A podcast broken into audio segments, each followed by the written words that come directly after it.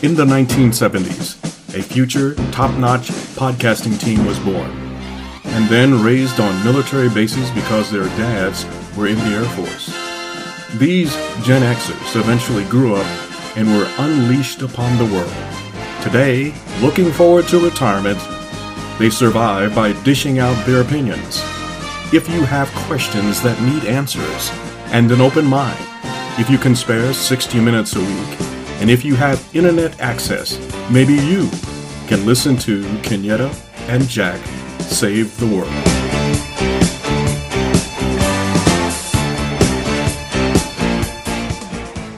People moving out, people moving in. Why? Because the color of their skin.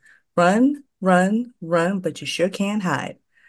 An eye for an eye, a tooth for a tooth. Vote for me and I'll set you free. Rap on, brother. Rap on. Well, the only person talking about love thy brother is the preacher. And it seems nobody's interested in learning but the teacher. Segregation, determination, demonstration, integration, aggravation, humiliation, obligation to our nation, ball of confusion. That's what the world is today. Hey, hey. Welcoming friends, welcoming friends, welcoming friends.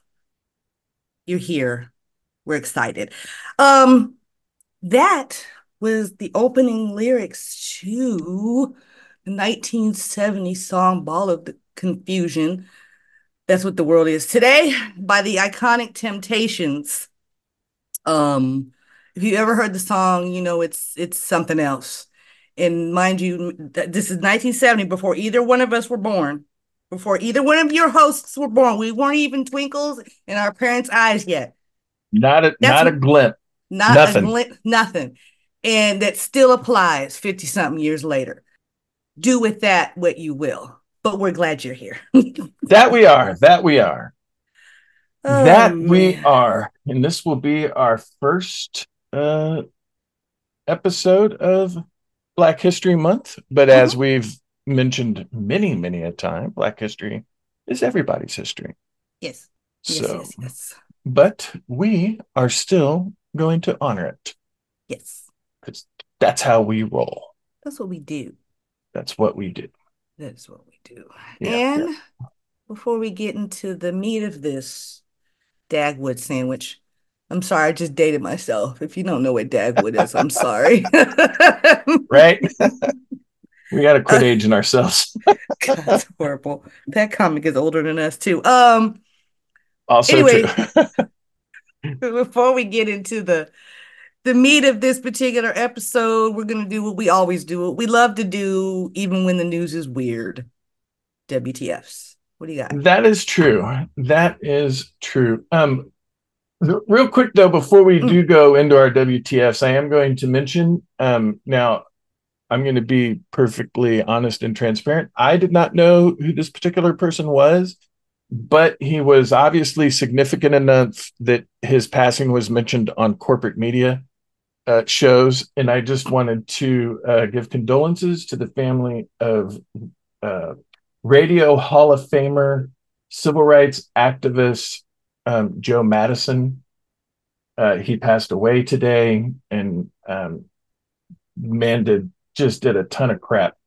He was a running back at Washington University in St. Louis, where he was also a baritone soloist on the choir. And then he was the disc jockey. Obviously, that led to uh, him becoming a radio personality. But he also uh, was a civil rights activist in the US. And he also fought for the rights of people in other countries as well. And um, I, I just wanted to give condolences to his family because apparently he was a pretty significant person. And that's one of the things that we do on this show is we try to highlight people that are significant even if we don't know about them because that's how everyone gets to know about them. Yes. so anyway i just wanted to to throw that out there before we before we start.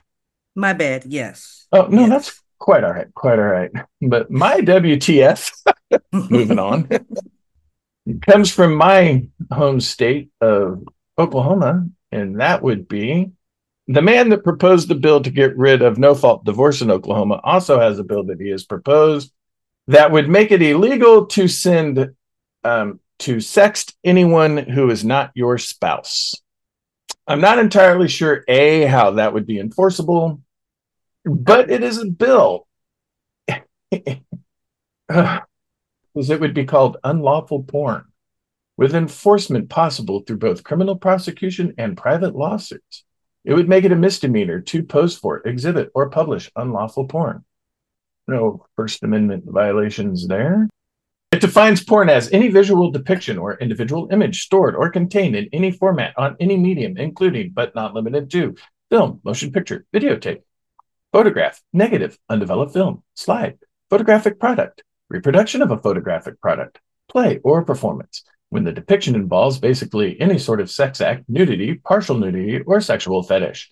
Unlawful depictions include sexual intercourse, which is normal or perverted, along with oral sex, anal sex, and masturbation. Also included is any lewd exhibition of the uncovered genitals, buttocks, or if such person is female, the breast for the purpose of sexual stimulation of the viewer. Any depiction of physical restraint, such as binding or fettering in the context of sexual conduct, is also defined as sadomasochistic abuse. So there you go. Conservatives. I mean, I don't see how that would be enforceable. What are they going to do? Have cops come to your door every day to see if your phone has anything on it? But I don't know what to do with that. what the? Why is why are politicians so concerned with what happens in people's bedrooms? Because I mean, basically, that falls into that. It's not their business whether or not who you're talking to in that regard. It's not their business. as long as you are over 18, As long you are in adult over 18 and you pay taxes, leave me alone. If I'll I'm even not- argue that people that don't pay taxes can send nudes to their significant other. Because if they're doing all that, there's probably something else going on even more serious. But that's not our business either. Right. Unless, of course, they're hurting somebody Right. Obviously, that's an exception, but or stealing from somebody. yeah, obviously, you don't want like revenge porn going around or something like that. Surely not. Uh, but if you snap a picture and send it to whoever you send it to, as long as they're not offended and they're cool with it, why do you care? So freaking weird. I don't, I don't, I understand nothing. Clearly, I understand nothing anymore. Yeah. That would be Nothing. Oklahoma State Senator Dusty Deevers. Dusty. Apparently, he has a dusty view of the First Amendment. That's bad, I know. Couldn't help it. Been a dad a long time. I'm just so sad. I just, uh, you know how they say you have to work on when you're in a partnership, like a romantic partnership, you have to work on that relationship on a regular basis. Mhm. It's the same way that I have to work on my relationship with hope. I have to reaffirm every day that it Every day still that it's sti- exists. Still And it- alive and well. It's still alive. Something good is going to is happening somewhere. It has to be because there's too much of this. There's Yeah. too much of this useless crap happening. One, once again, we've said it before. The don't tread on me crowd sure likes to tread on others. all day, every day. Like, why do you care? Why do Yeah. you care if people are cheating? Right. Why? What? Even even bigger than that, why are you so concerned with trying to control people's morality? Because that's what this is. Yeah. Yeah. Also, apparently doesn't think that people should be able to get a divorce. What does he want it to be a long, dragged out affair? Actually, he doesn't think people should get a divorce because that would mean women could file for divorce. Never mind. I answered my own question. Yeah, you did. And that's why if you don't cheat, then you have no reason to get divorced. And even if you try to get divorced, well, this is what's going to happen to you. It's all it's all interconnected. These are the bits and pieces Yeah. of Yeah, of, of Project 2025. They're lining it up as we speak. Yeah. Bits and pieces. I forget that in the evangelical movement, they don't think that a woman whose husband is beating the shit out of her should be able to leave him. Yeah. That she should just endure it. I used to think to myself, you know, not I always thought you shouldn't it shouldn't have to be said, but you know, how would you feel if that was your daughter? And since then, in the last year or so, I've come to realize that evangelicals don't give two shits about their daughters. They don't care about them. No, because that's why they have, and mind you, it's only the girls. They have Oh, them yeah. join purity clubs and wear purity rings when they make these vows to their fathers, which is stay gross. virgins till they're married. Which Ew, is gross. The grossest thing ever. But okay. Yeah, that's probably why the fact that Trump wanted to date Ivanka doesn't bother them. Yeah. It just it just it blows right past them. They're not even making a big deal out of that shit. Yeah. Please. But anyway, just when I think my state can't get any dumber, I'm sorry. it does. It it does get dumber. So anyway, Mm-hmm. that's mine. My wonderful world. What you got for us? Lord. Okay. so I had to preface this by saying I, I've probably been saying it every week for the past month that there was a story I kept coming across, but I just didn't want to address it yet because it pissed me off so bad. Well, last week, or was it early this week? Last week, late last week, there was another development in it. So I'm going to talk about the whole story now. If I get loud, you'll know why, but I'll make it as succinct as I can. All right. Yeah.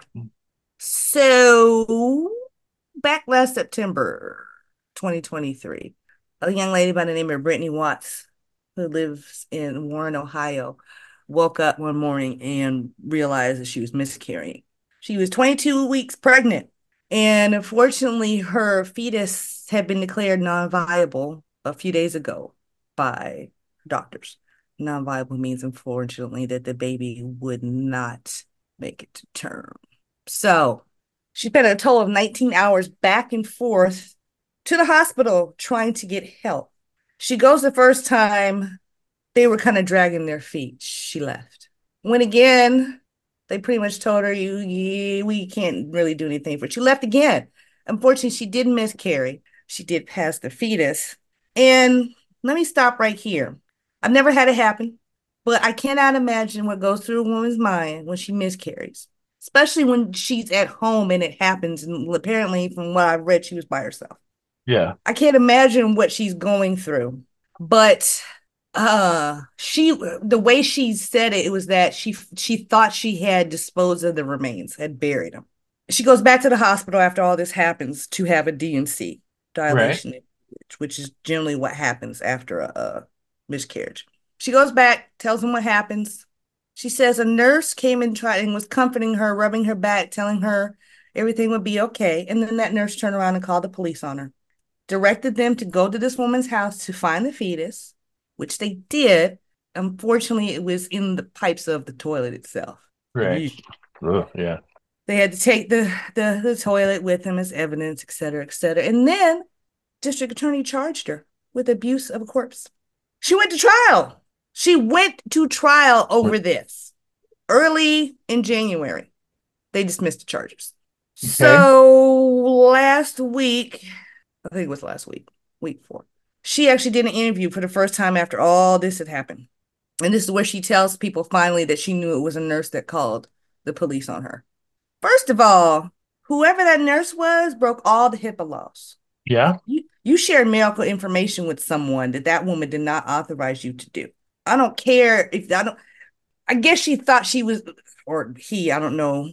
I don't know. I don't. I don't think it says anywhere what what gender the nurse was, but whatever they thought was happening, I guess they thought they were doing the right thing. I, I can't imagine why you would violate that woman like that. Right. You're sitting here lying in her face, telling her, "Yo, everything will be okay," and then in the meantime, you turn her in. Mm-hmm. For what? For what? Why are you turning her in? So, like I said, they charged her and went to trial. They dismissed the charges. And like I said, she had gone back and forth to the hospital over the course of, of roughly, you know, two days. Mm-hmm. And they monitored her the first time for about eight hours. Nothing was happening. Nobody was telling her anything. She left against medical advice. Again, I cannot sit up here and blame her because she was going through a lot. And not to not to sit up here and try to analyze her or anything remotely like that. But I doubt seriously she just did that for kicks. But okay. She went to the hospital again the next day. She was she stayed there for 11 hours this time. They gave her an IV and they told they would induce her, but it didn't happen. Mm-hmm. Apparently she, she said she was unaware that they were they had contacted the hospitals the doctors had contacted the hospital's ethics committee before they induced her due to concerns about ohio's abortion laws Right. because of course is is ohio ohio is 16 weeks right now isn't it or is it 12 I is it not a six week? it, it might be Because isn't And- that why that girl had to go to Indiana, the 10 year old? Mm, she was like eight weeks. i think so I could be wrong on that. Don't don't hold me to that. abortion is legal until quote viability which is the state of the pregnancy when a fetus has developed enough that is Right. able to survive outside the uterus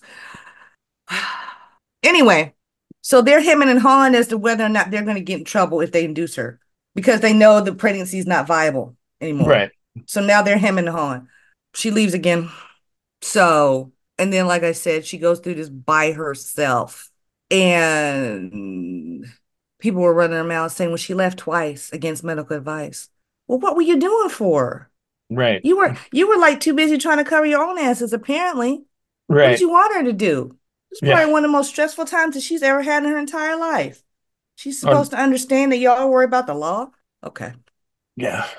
so, like I said, she finally gave an interview uh recently. Oh, I'm sorry. Here we go. Ohio law bans abortions after 22 weeks, with Okay. exceptions for life-saving care.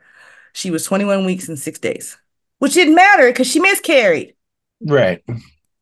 This is why I've been so mad because when I mm. first heard about it was right after she had gotten arrested.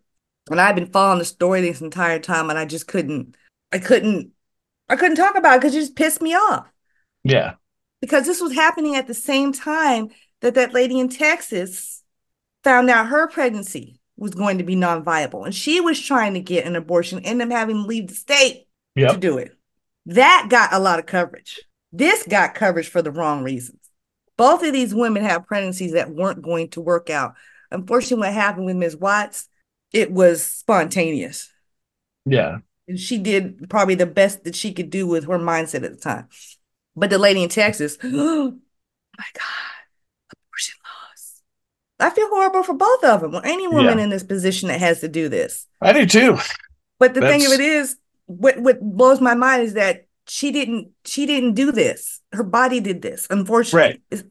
And they're literally acting like like she did something wrong. And trying to instead of trying to give her a benefit of doubt and some understanding of what was happening with her at the time. It's fucking ridiculous.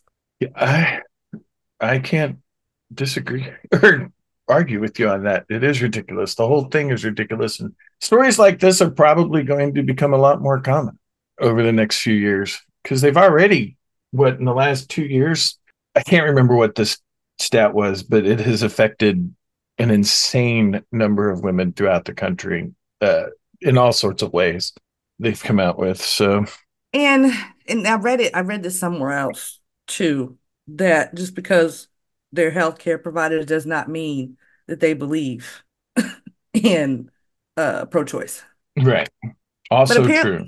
But apparently the 911 call, which I'm reading this from the CBS News website, they got a hold of the call and the nurse tells the dispatcher that she was treating, quote, a mother who had a delivery at home and came in without the baby. The nurse told the dispatcher she says the baby's in her backyard in a bucket. And then Ms. Watts on her interview says, I said I didn't want to look. She didn't want let let me just back up once again. I don't know how many times I had to reiterate it. I can't imagine her mindset and the shock and the sorrow that she was probably in for doing for what happened and doing what she did. How can you place any blame on her for this? Yeah. It's fucking nonsense. I hate And my it. my sister had a miscarriage and um it happened at home and it was horrible and it affected her. I'm not going to go into any more, you know, detail than that because that's her story. Mhm. But it was horrible and it affected her and so yeah, that you're not thinking straight. Mm-mm. It's the only reason that they were kind of able to sort of because she was not thinking straight. It was her husband. He was thinking straight. you know, and that's sort of you know why they you know were able to get together and go, go to the hospital and all that junk. But um, my sister was not able to make good decisions in that moment. No. Can you can you even expect that that a woman would? That's nuts. Yeah, exactly. That's nuts. And just because, you know, the nurse had this uh overriding sense of nobility and high-mindedness. I don't know, were you it kind of makes me wonder now, was that nurse even really concerned about the baby or the fact that this woman may have done something to the baby? That that's a good question. Point in the matter though, like I said, they dropped the charges against her in January the 11th. Um the grand jury there in Trumbull County, where she lives in Ohio, they declined to indict her. And I'm glad. I'm glad they I'm glad they they said, no, nah, we we're not doing this. For whatever yeah. reason they had, I'm glad they did it. She, the loss of the child was more than enough. Thank you. And you think for some reason she needs to be punished for what? I know. I know. crazy. Now I'm just mad again. Oh my god. All right. Well. Oh boy. That's my WTF. I'm I'm finally glad that I got through that story. Yeah. Mm-mm. Mm-mm. That's not a story I want to necessarily tell first day of Black History Month. But uh, lest anyone miss the point, yes, a lot of people have read between the lines on this one that possibly her race had something mattered. to do with it. Yeah. Gosh, I digress. Because black people can't love children and want to have children and be joyful about being pregnant. Clearly not. Clearly not. And if something happens, it's out of our control. Obviously, we had to be sneaky and try to cover things up. Yeah, that's it. That's exactly what this this was about. I would like to drop kick that nurse, and I hope whoever that person was, they get fired at the very least. Revoke a license. Do something. Maybe she violated... should see about suing her for violating HIPAA laws. How about that? At the least, her and wanna... the hospital. I don't want to ever see that that nurse in in healthcare ever again, ever. I I agree. I agree. That's what I got. All righty, friends. That's what I got. I'll breathe. Woosah. I'll breathe. Serenity now. Serenity now. Okay. All right. And now to piss you off more. No. Hey. so, if you've listened to our little show for the last couple of years, you know that um, the last two years we have highlighted people that are notable but aren't really noted or as famous, you know, known as they should be for doing what they did mm-hmm. in the cause of whatever civil rights just just whatever notable people um, this year we're going to do things a little different and today we're going to discuss redlining mm-hmm. now i am going to say this and that for me and then i'm going to ask uh, Kenyetta this question before i kind of get going i would if i had to bet percentage wise the number of white people who actually know what redlining is is probably less than 25% of white Americans. Or they think they know right what it is. Yeah. Um but now I'm going to ask you this question, Kenyetta. Mm-hmm. What would you say the percentage of black Americans that know would know what redlining is? Because I dare say it's higher than 25. Maybe roughly 50 so you don't think that it would be see i was thinking about this as i was researching it. The number is probably higher the older you are probably. in the black community. Probably. Would be my guess. Probably. Since a lot of those since that particular practice started uh what in the 50s oh no earlier. earlier. I know, I know, I know for a fact. I, I I learned this from a TV show. This is why I say I can't say for sure that a great, uh, you know, a majority of, of Black Americans know about this because I know a lot of Black Americans did not know about the Tulsa Race Massacre until they saw it. That's true. A show. That's true. Uh, the reason I think redlining though is probably different is because it did affect uh, a large portion of the country in uh, the attempts to purchase a home. Yes. So with that, I will uh, kind of get into this. According to the Encyclopedia Britannica, and I found it funny that a British encyclopedia had the best definition of what redlining was. mm-hmm. And so, according to Encyclopedia Britannica, redlining is the illegal discriminatory practice in which a mortgage lender denies loans or an insurance provider restricts services to certain areas of a community, often because of the racial characteristics of the applicant's neighborhood. Redlining practices also include unfair and abusive loan terms for borrowers, outright deception, and penalties for prepaying loans. And so the uh, the term redlining came about in reference to the use of red marks on maps that loan corporations would use to outline mixed race or African American neighborhoods. Neighborhoods in more affluent areas, which were deemed the worthiest of loans, were usually outlined in blue or green. Neighborhoods outlined in yellow were also considered desirable for lending. Mm-hmm. Hmm. So now that I've kind of got the the definition out of the way, I'm going to give a, a, a brief history, kind of how it started, uh, but I have to go back a little further. So, as the Reconstruction era ended, Southern state legislature, legislators began enacting the first segregation laws known as the Jim Crow laws. By 1885, most Southern states had laws requiring separate schools for Black and white students, and by 1900, persons of color were required to be separated in nearly all establishments. Uh, I just want to say, real quick, just in terms of doing this research, at times I'm going to have to use uh, sort of terms that were popular at that time because that's the way it was written up. Um, it's not me because you know terminology changes, and so Negroes. um, is that is that what you're saying? Is Negro? Well, even like persons of color and stuff like that. Oh, um, well, no, I, I mean, yes. I don't think there's an actual Negro in in here. I am shocked. I, I think I may have changed that one, but um, it still might happen. I just want to say that obviously it's not me, but in the course of the research, you kind of have to use the language of the time sometimes. Mm, gotcha. So anyway, and by 1900, persons of colors were required to be separated in nearly all establishments. Rapid industrialization of the North, coupled with the Jim Crow laws in the South, bred ideal circumstances for the great migration of Black Southerners to northern cities.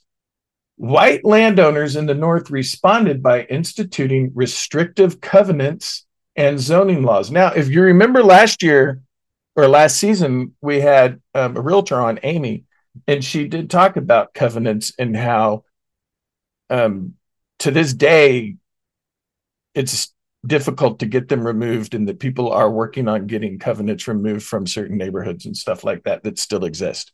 Yeah, we we uh, touched on that too on that seat on what was it, season one episode where we were talking about sundown towns. Yep, mm-hmm. yep. And so in the Midwest, racist curfews were enforced by vigilantes whose efforts were not countered by local law enforcement. These exclusionary practices culminated in laws and policies such as the federal government's creation in 1933 of the Homeowners Loan Corporation, or HOLC. This New Deal benefit provided Americans access, access to homeownership and means of social financial mobility. However, it was not distributed equitably. To determine mortgage wealthiness, the HOLC assessed and ranked neighborhoods using racial composition as a central factor. Neighborhoods with a large Black community were flagged as unstable and considered hazardous investments thereby rendering residents incapable of receiving HOLC loans. While the Civil Rights Act of 1964 and the Fair Housing Act of 1968 intended to implement race neutral housing policy, the enduring effects of economic exclusion, neighborhood disinvestment, legal limits on social financial mobility, and codified limitation on resources and opportunities could not be undone by simply making housing discrimination illegal.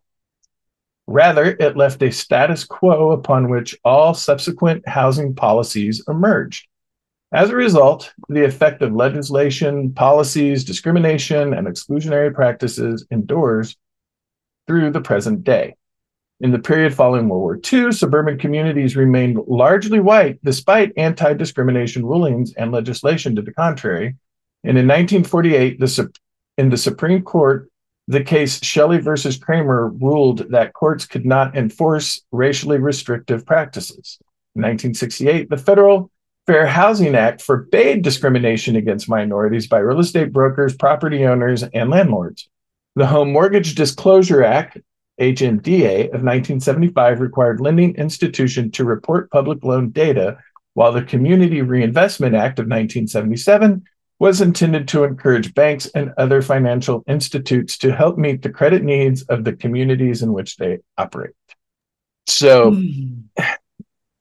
one of the reasons, though, why I kind of wanted to talk about this is you will hear something sometimes, uh, a debate on TV, and somebody, you'll hear somebody say, um, you know, and when you have redlining, and to like the white conservative person, when they hear that, they just zone out and it just flies over their head. And there's not even an effort to try to understand why the person saying that redlining was bad is bad. Yes. And, and, you know for the for the the typical white person that's just one of those things that you hear and you just dismiss it as just oh there's just another thing that they're you know claiming is racist. Um i know this because well that's just the people that I'm related to.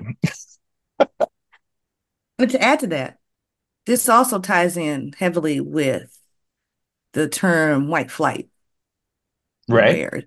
especially up north uh, during what was called the Great Migration of Blacks from the South up north to get better jobs, usually um, in manufacturing and such.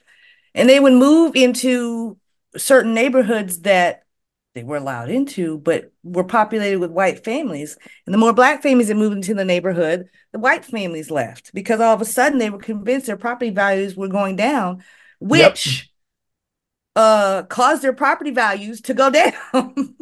right. Um, I'm actually going to touch on that in a yes. few mm-hmm. paragraphs down. So my bad. I had to oh, say. no, it. no, that's fine. No, no, that's fine. Before I get to that, though, there is this other part um, that I found particularly interesting, even though it's not surprising and everybody should be obvious on the surface. Um, and that would be effects on health. Emerging evidence shows that the health consequences of historical redlining on present day health include induces including increased risk of diabetes, hypertension, and early mortality due to heart disease. Uh-huh. Studies using digitized copies of the HOLC maps to examine the association between historic redlining and present day health outcomes also show associations with worse mental health and worse, worse self related health. Recent work has further indicated that residents of historically redlined areas are subject to increased rates of gunshot related uh, emergency department visits and injuries, increased odds of preterm birth, and higher rates of diabetes specific uh, mortality and years of life lost. It is the documented, wait, sorry, I wrote this weirdly. Um, the persistence of these associations, noting that HOLC redlining scores consistently explain 45 to 60, 56% of the variation in census tract level diabetes mortality rate and 51 to 60% of the variation in the census tract diabetes uh, years life loss rate between the years of 1990 and 2014 in Seattle, Washington. And um, historically, redline neighborhoods were shown to be subject to worse COVID 19 outcomes than residents within non redlined areas. And so while the mechanisms between historical redlining and health outcomes have not been fully like well well examined, evidence does suggest that historic redlining operates upstream to suppress uh, social advancement by limiting potential to achieve higher income. And it is proven that generally speaking, people, the higher income you make, the better health that you are in. Um, so this ultimately impacts i hate this term but it's the way it was written um, human capital i.e people that have jobs Mhm. I, I just I hate the term human capital. but it skills, knowledge, and valuable information that adds to society. And um, but another part of this that's to me really the most important part is a key example of this can be seen through the systematic closure of hospitals across historically redlined communities. Hospital closures not only represent the removal of access to care, but also remove employment opportunities and asset uh, uh, building and stuff like that through increased economic capability and capacity. Mhm, mhm. And- Hmm.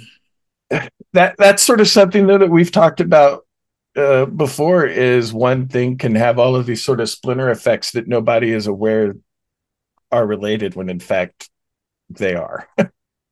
So- Hmm. And then here, and this is how the Federal Housing Administration Administration justified this discrimination. I I figured I would I would not be doing my job if I didn't report on this. Federal Housing Administration's justification was that if African Americans bought homes in these suburbs, or even if they bought homes near these suburbs, the property values of the homes they were insuring, the white homes they were insuring, would decline, and therefore their loans would be at risk. However, there was no basis for this claim on the part of the Federal Housing Administration. In fact, when African Americans tried to buy homes in all white neighborhoods or in mostly white neighborhoods, property values rose because African Americans were willing to pay more for the properties than whites were simply because their housing supply was so restricted and they had so many fewer choices. So, this rationale was never based on any sort of study or facts or statistics. It was based on a big steaming pile of racism and bullshit. Similar to the pile of poo in Jurassic Park with Dr. Ian Malcolm. That is one big pile of shit because that's what that was. Hmm. First of Yeah. all, Yeah. um, it probably goes without saying, but I gotta say it. Um, racism is bad for your health Yeah. because that's exactly why people that lived in in those segregated quote unquote black neighborhoods were suffering so much more than the average rate those certain kinds of diseases. That's a lot of stress Yeah. to have inflicted on you. Because not only if you were able to secure a bank loan, you were paying a higher interest rate. If you couldn't get a traditional bank loan and you bought the house on contract, and that's a term I learned about a couple of years ago, which means you're basically buying from the seller in payments. Right. That's stressful because you miss a payment, your money is gone. yep. So there's that. Plus, you have to put up with neighbors that don't want you there. Yep. I could go on, but I won't because I'll digress. But racism is bad for your health, both when it is inflicted upon you and when you try to inflict it on somebody else, because the racists don't think that it's going to catch up with them, but it does. It definitely does. Because hate is an ugly thing. Yep. Hating people is bad for you as well. Indeed. Um, but please, uh, go ahead. Thank you. You're welcome. So, are there effects today that are still ongoing? no. Really?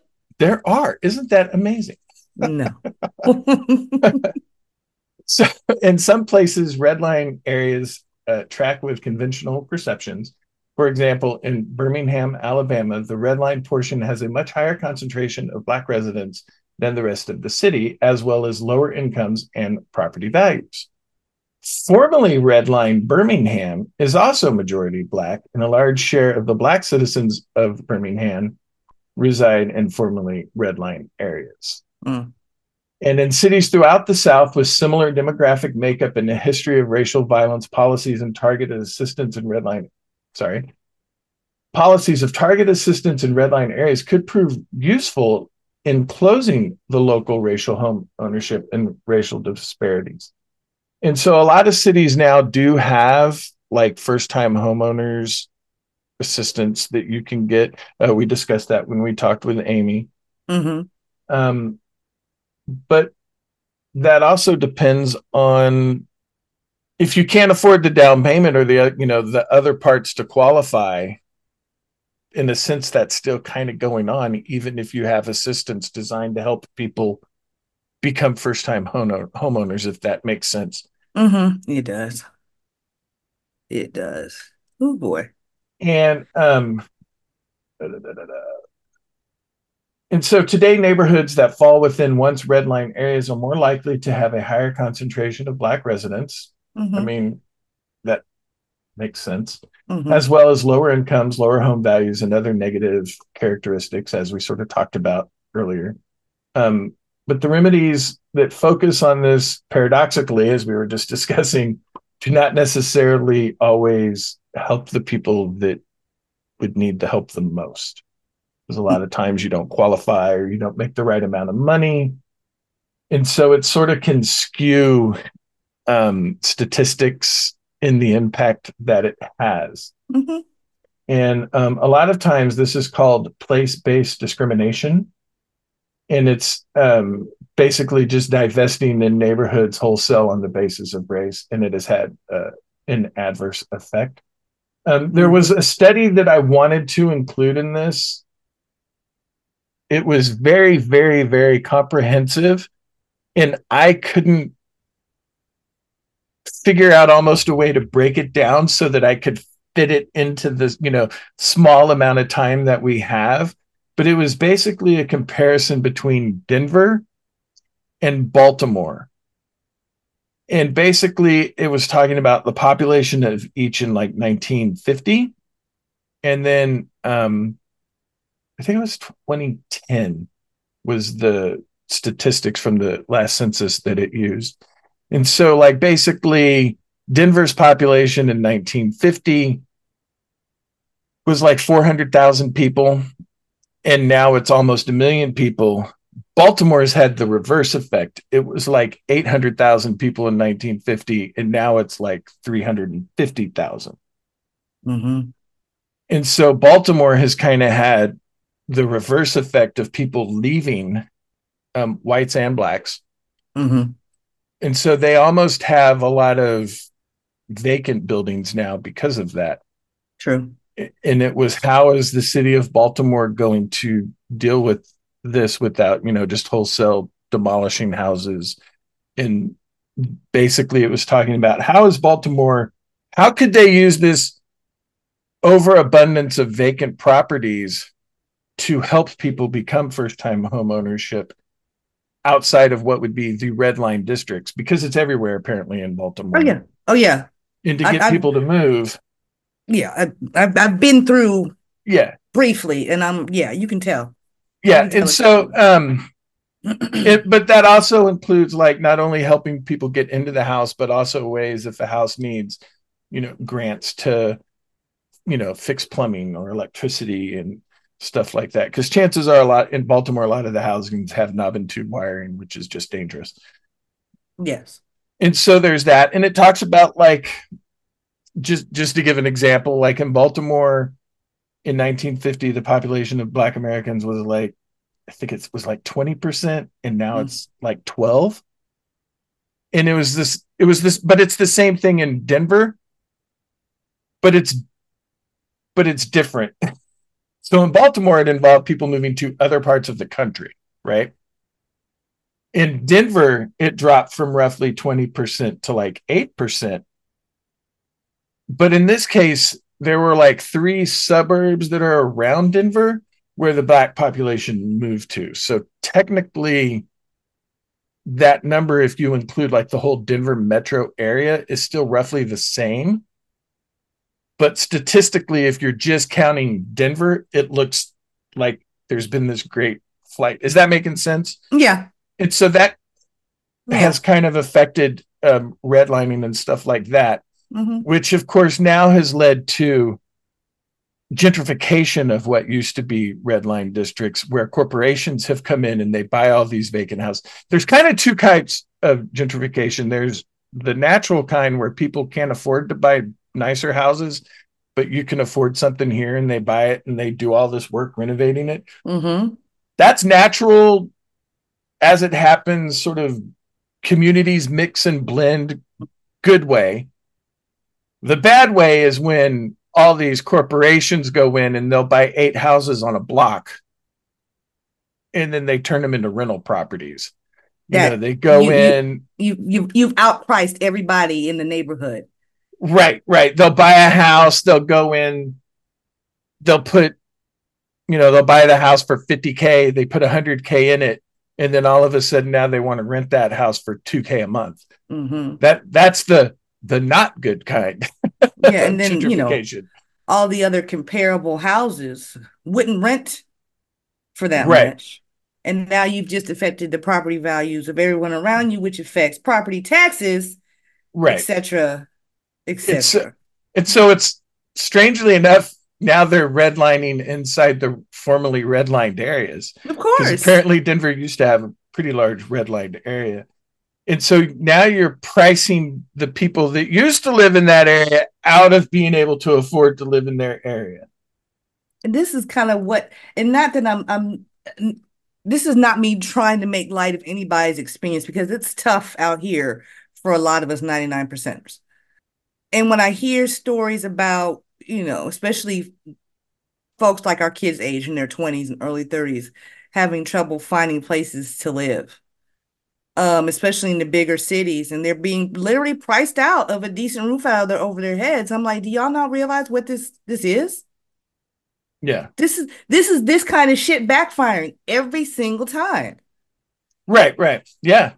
And you know, obviously I work in historic well, maybe not obviously. I work in historic preservation, which is the preservation of buildings.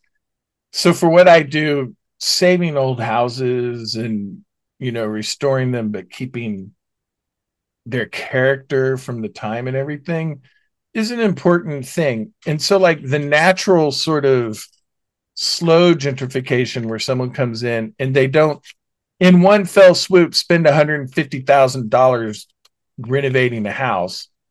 They buy the house and they spend a year, you know, renovating a bathroom. And five years later, up, I can afford it now. We're going to do the kitchen. And, you know, that doesn't price people out of their houses No, because it's slow. It's kind of happening, you know, naturally. So that doesn't price people out of their houses. It's the we buy eight houses, spend a million dollars, and up now this house is suddenly we're going to charge you an astronomical fee. yeah. And so it's important to know the difference. And it's it's not just the individual upgrades that people do to their own homes. Sometimes it has to do with the the people in the neighborhood upgrading the neighborhood itself. Right. Like for like vacant houses, for instance, keeping the lawns cut. Yep. The what's it called? The broken window theory. hmm making sure if there's vacant houses that you know any vacant maybe broken windows are are boarded up there's you know no graffiti let's say on those vacant houses or or fences that need to be Right. fixed or fixed just giving the whole neighborhood sort of like a facelift Right. and letting people know this is some place you would like to live you don't want people driving through to know that a home is vacant. right And when the neighborhood takes on sort of mowing, and in some cases, people will even park a car in a vacant house just so it looks like someone lives there. yeah And it's that kind of thing um, that's that's the way you want it to be done. it, it, it it's happening like you said in the way you said far too much that it's being forced and it's deliberate that they're driving they're trying to drive out a certain certain kind of person. And it doesn't matter. It doesn't matter if they're driving you out because you're poor or because you're not white. Either way they've got a plan on who they who they actually want to live there. And it's not you. Right. Yeah.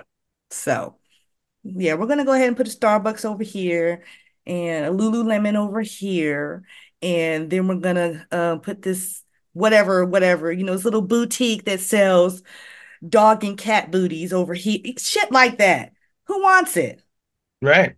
But all of a sudden, now that you have these all these little niche places, the people that come from somewhere else to visit them, now they're like, hey, maybe we want to live here too. There's a house for sale. Boom, boom, boom, boom. And in 10 years, look what you've got. Yeah. Houses houses that would have had a value of like 250 now all of a sudden have doubled. And people that Yeah. still manage to live there, all of a sudden their property taxes have jumped sky high because Brittany and Bobby wanted to Right. they wanted to bring in pink marble for the fucking kitchen counters down the block. Right, right. Well, I mean, I don't I don't know if you noticed when um when you came here and we went Nate over at uh Florence's, which is on Mhm. Northeast 23rd, which in. Oklahoma City is traditionally the, the black part of town. Mhm. Um, I don't know if you noticed how there's this sort of great mix of buildings that are kind of shitty, but then you could tell that man, somebody put some money and they they fixed that building. Mhm. So a lot of the buildings that started getting fixed were initially purchased by uh, black people, and then they fixed the building, and then doing that led to um, one of the the hospital places being like, "Hey, we're going to move our clinic from this building. We're going to renovate this building, and we're going to move this clinic over here." Which, of course, then, as we discussed, helps with the health of the people in that neighborhood.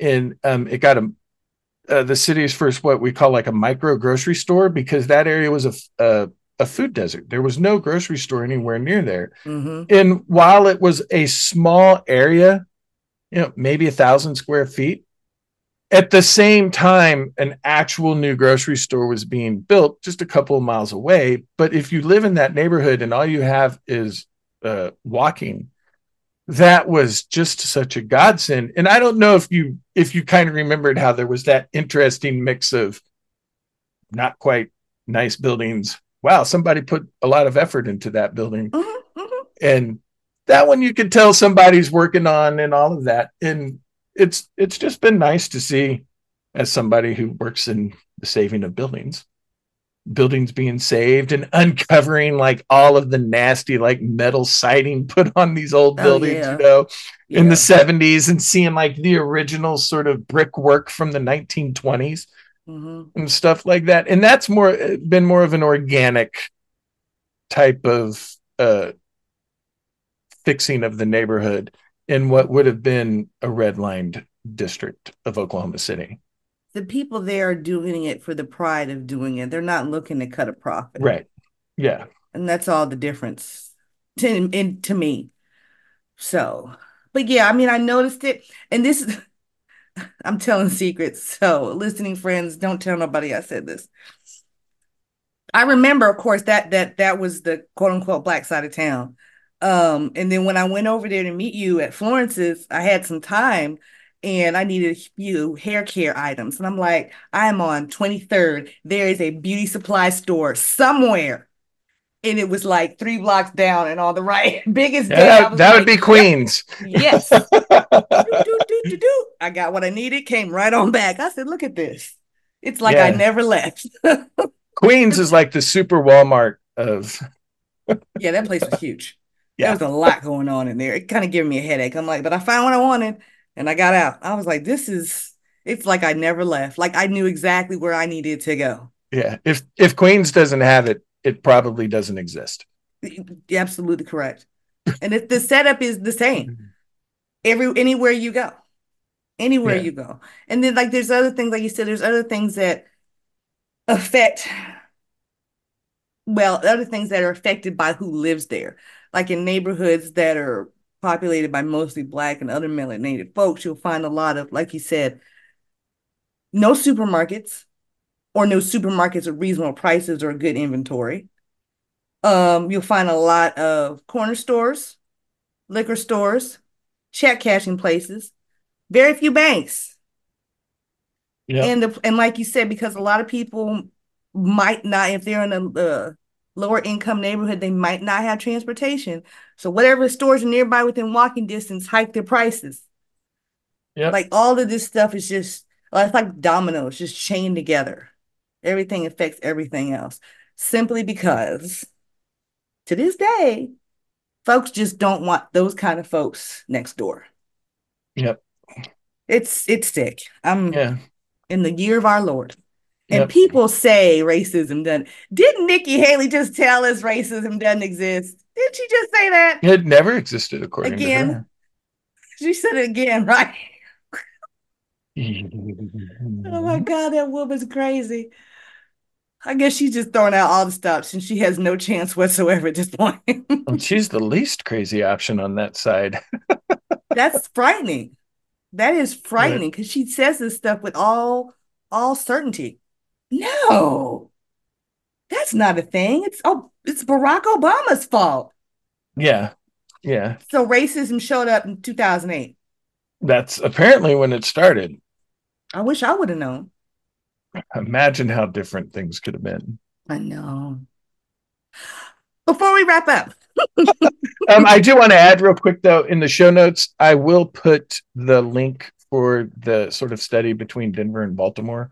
Mm. Like I said it, it was really kind of a lot to at least for my ADHD brain to kind of break down to make it to where I could fit it in like a you know a, a three to five minute sort of segment. And so um, we're gonna have to give you some homework and you'll have to click on that link and uh, read it yourself. fair, fair. So one other thing before we wrap up, because we're yeah, we're just we're just over an hour. We're good. We're good. We give ourselves plus or minus 10 minutes, so it's fine. It's fine. So I happen to be a member of the local chapter of the Urban League. Mhm. And just this past Monday, uh, there was a what they call a town hall, virtual town hall meeting for various chapters across the country. And it was very interesting because I hadn't had the chance to be involved because I was a member this past year too, but I hadn't had a chance to be involved in too much. So that was the first big meeting I had been to, and it was very, very um informative and it was it was heartening to see all these folks from all over the place energized and getting involved and they talked about voting and it, that was the topic voting. Let's we we can't we can't play no games. That was the theme. But um they had very very briefly um as a as a guest one of the founders of the fearless fund do you remember me talking about the fearless fund a while back it was um Hey. a black woman owned venture capitalist firm that worked with women, black women owned businesses to Oh, provide yeah, them with yeah. grants. Yes. And that asshole, Edward Blum, brought the lawsuit against them saying they were excluding other people that weren't black. Right. Yeah. So just uh just Tuesday, matter of fact, uh they challenged a court order that was issued against them saying that they could not issue they couldn't just isolate those grants to black women. They had to open it up to everybody and they went to court on this um on Tuesday. And so one of the co-founders, uh, a lady by the name of Ayana Parsons, was at our meeting. And she spoke Oh. real she spoke real briefly about, you know, them going to court on the next day and everybody wished her luck and i was i was excited that she was there i had no idea that she was going to be there so i was like i hoped god they let these women alone.